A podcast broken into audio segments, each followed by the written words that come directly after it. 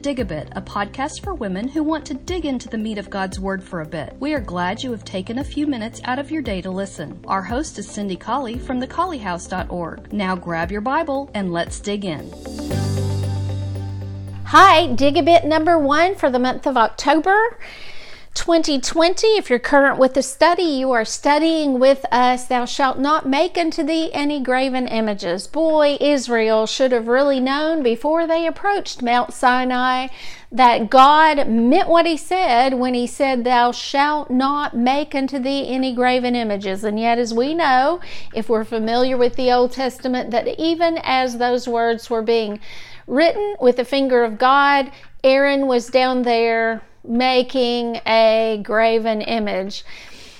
One of the first questions in the study called your attention to Exodus 16 through 20, where we were supposed to look for the provisions that our ever providential, omnipotent God was making for his people that should have tipped them off well before they even got to the perimeter of Mount Horeb, Mount Sinai, that God was the God with the power, the omnipotence, the omnipresence, the omniscience. He was the one whom they really owed all that they were and all that they ever would be. He was the one who was fulfilling promises before he even spoke them to them. He was taking care of them while we know what was happening down at the foot of the hill, even as the words Thou shalt have no other gods before me. Thou shalt not make unto thee any graven image.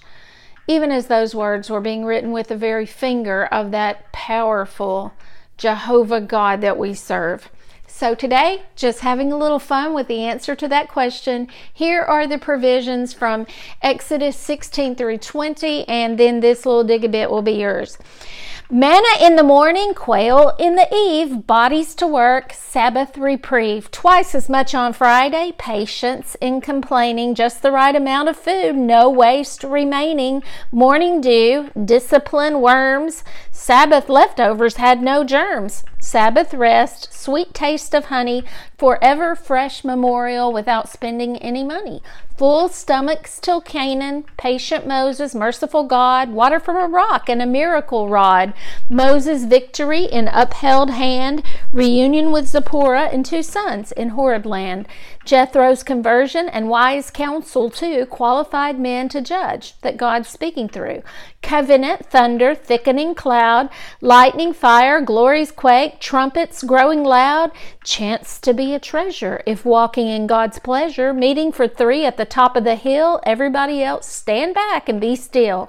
Paramount law, ten succinct commands, mercy for families, promise of lands, silver and gold, cattle and health, safe travel to a place of conquest and wealth. They could never want for anything or declare the half of it. While down the mountain, blessings in the fire, Aaron made a calf of it. Have a great day.